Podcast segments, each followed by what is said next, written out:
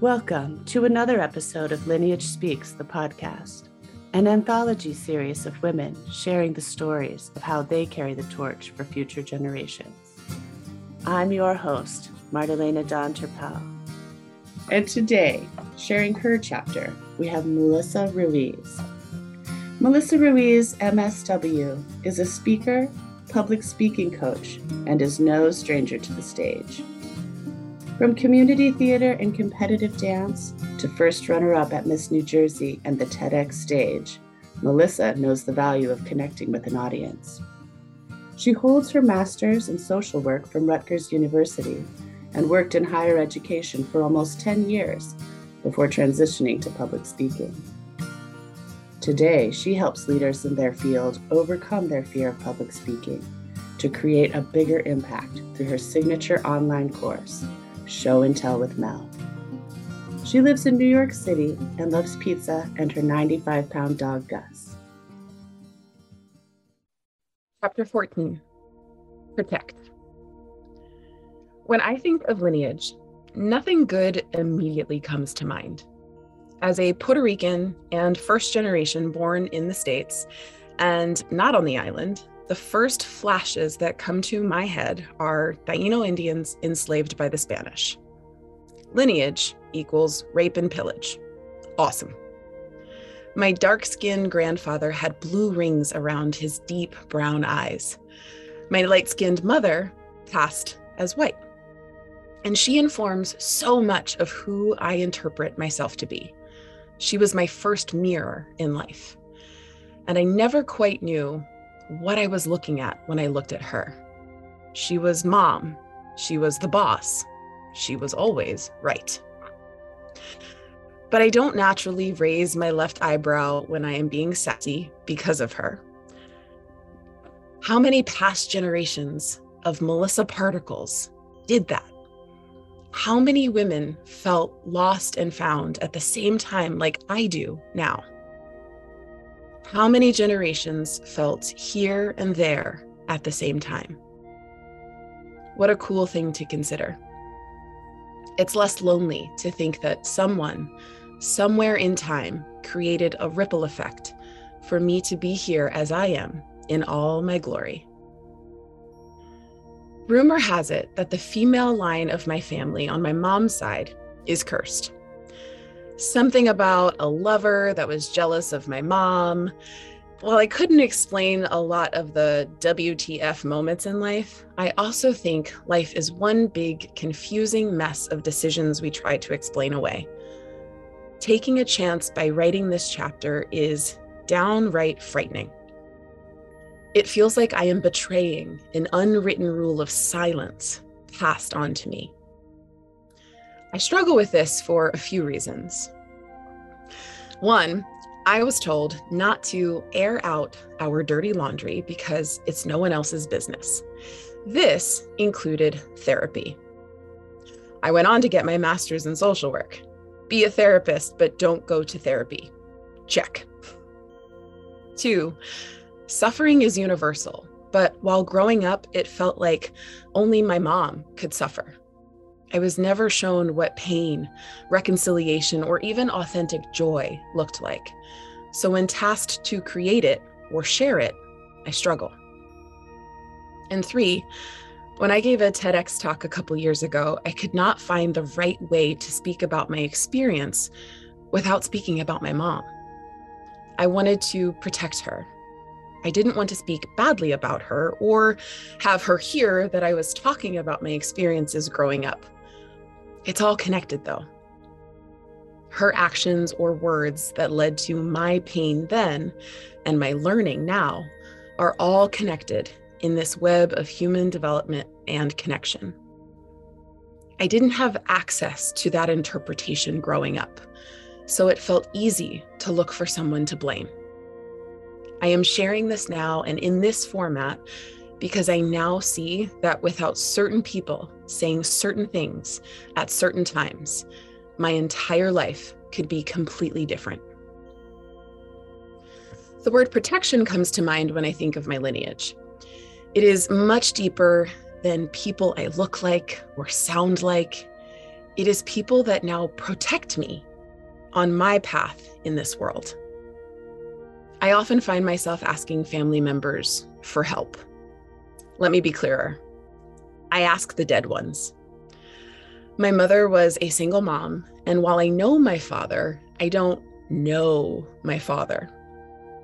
As a matter of fact, I don't know my mother either. She ruled the house, and I don't remember much of what I did or said that made her smile. There was usually a Puerto Rican hip hop, an eye roll, and a smirk that displayed her disappointment.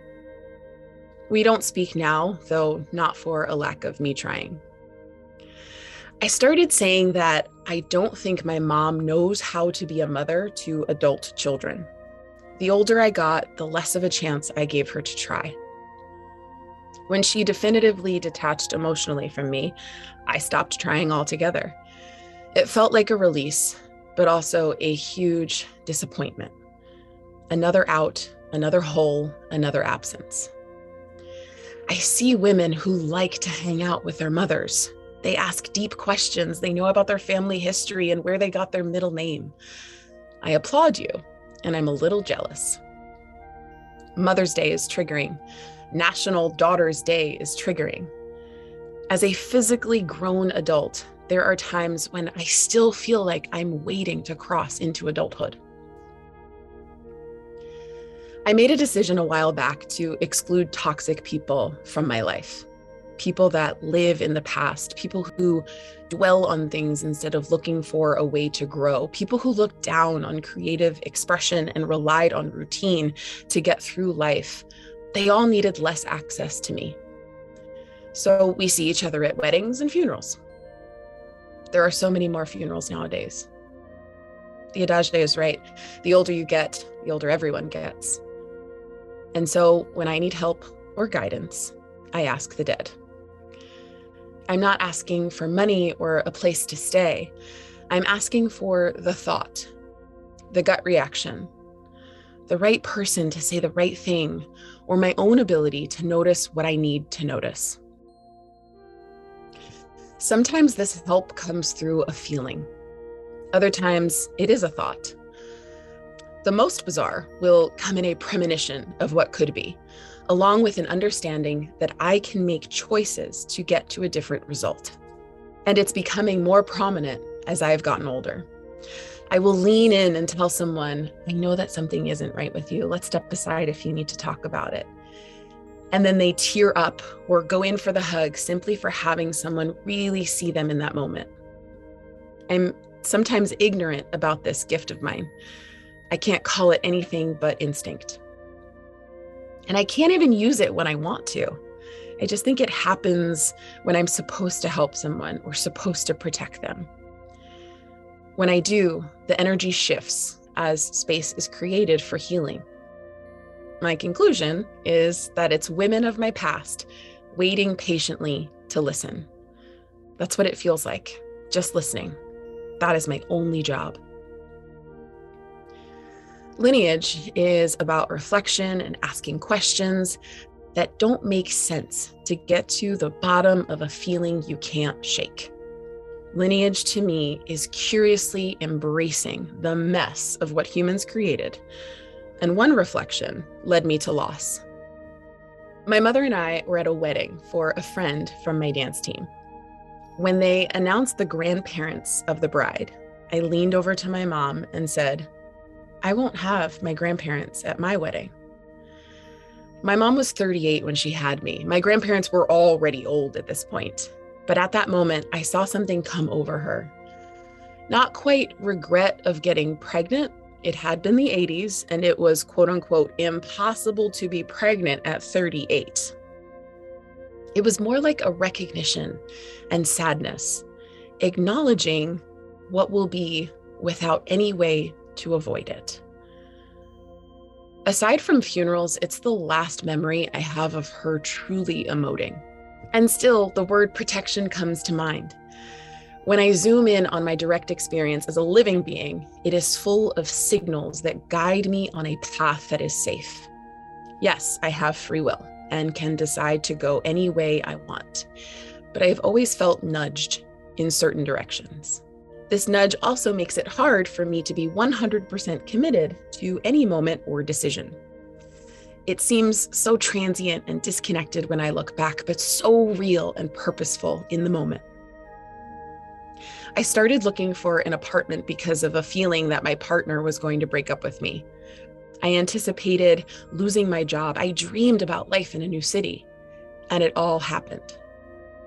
Some call it living in worry. It's my protection. My guides are telling me to get used to this new idea or new person. The world is changing. Let this unknown be familiar to you, they say. It's like having answers to a test with no questions. But growing up, life was really confusing. Growing up without these realizations or interpretations of what was going on. There was a double standard. My mom told my brother that she would rather buy him condoms than diapers.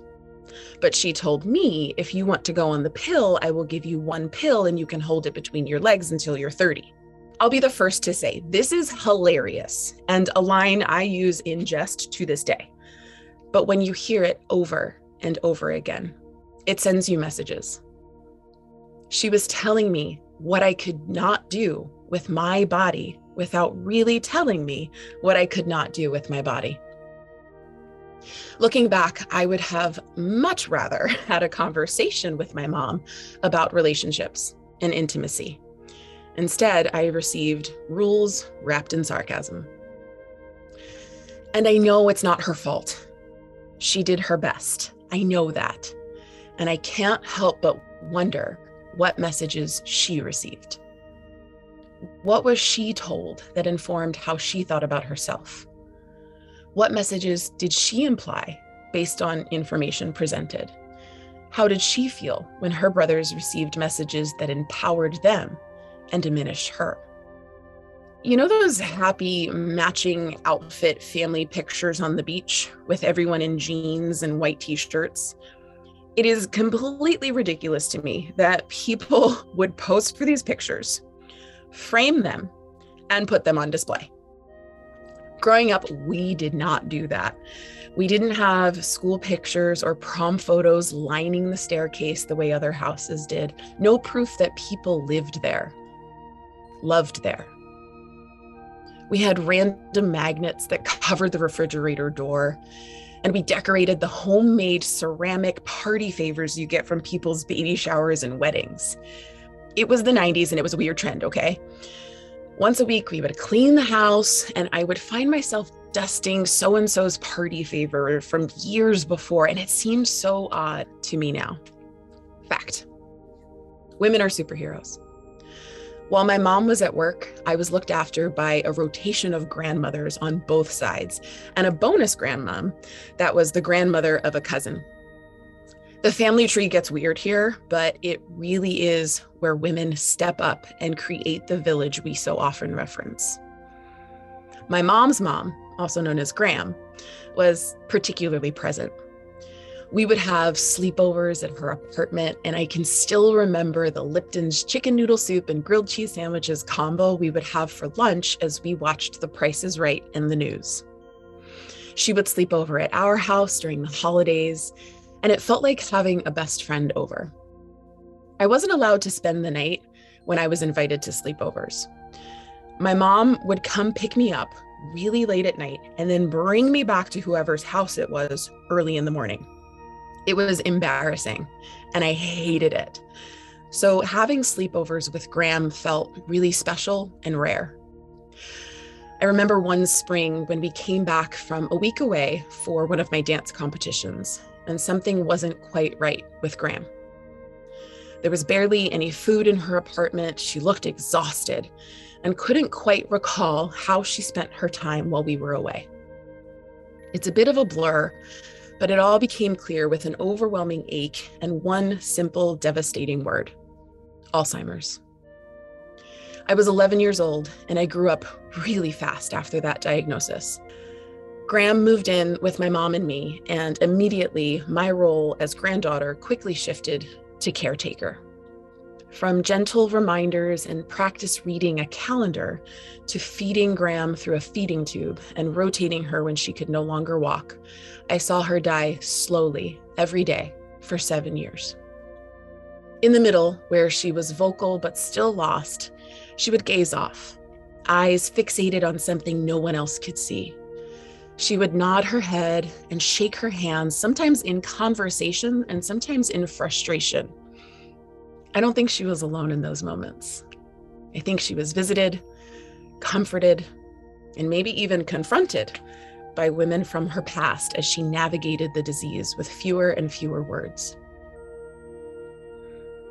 I have learned so much in my reflection of my time with Gram and that disease. As an adult, I see more and I am open to more understanding of my past than I had access to as a child and young adult.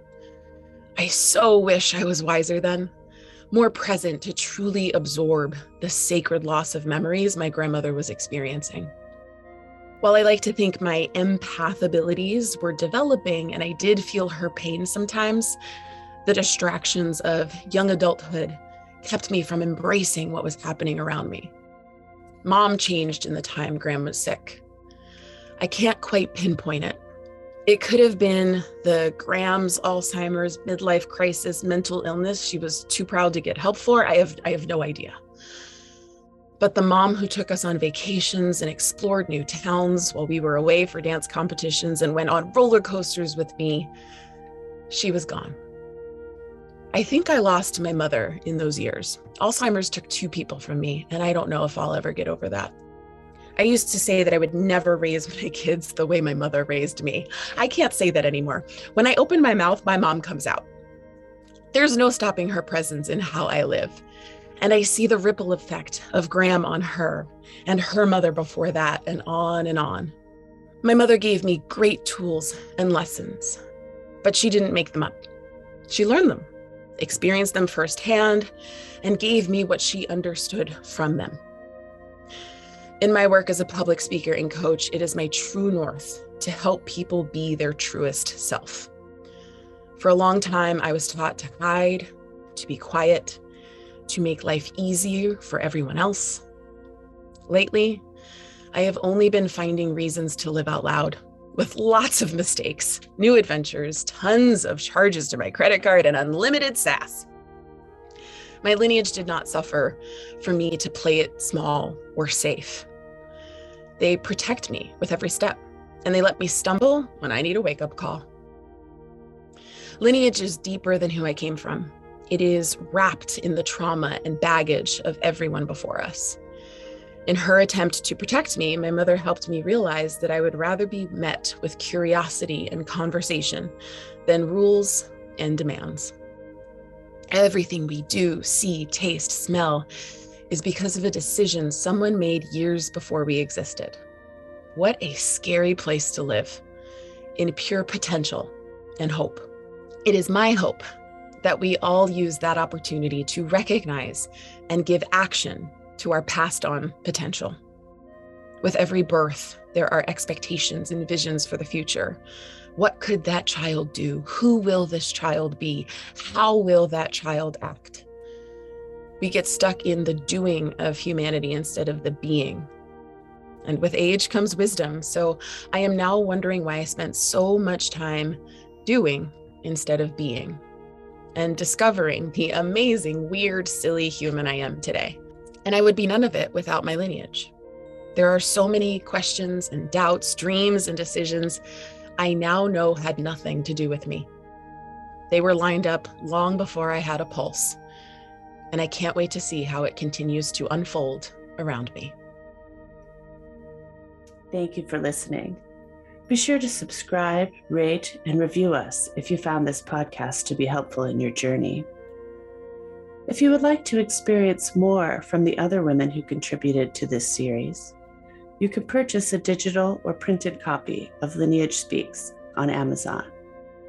All proceeds go to elamugirls.com a nonprofit organization giving young girls aged 14 to 18 in Kenya a choice, a voice, and a bank account, saving girls in Kenya from genital mutilation, sex tourism, or becoming a child bride and changing their lineage story. Once again, thank you for listening. And remember, you get to write your own story, how it connects you to the stories of the past, and how you guide the stories of the future. Until the next episode, honor the light within you and let it guide your way on.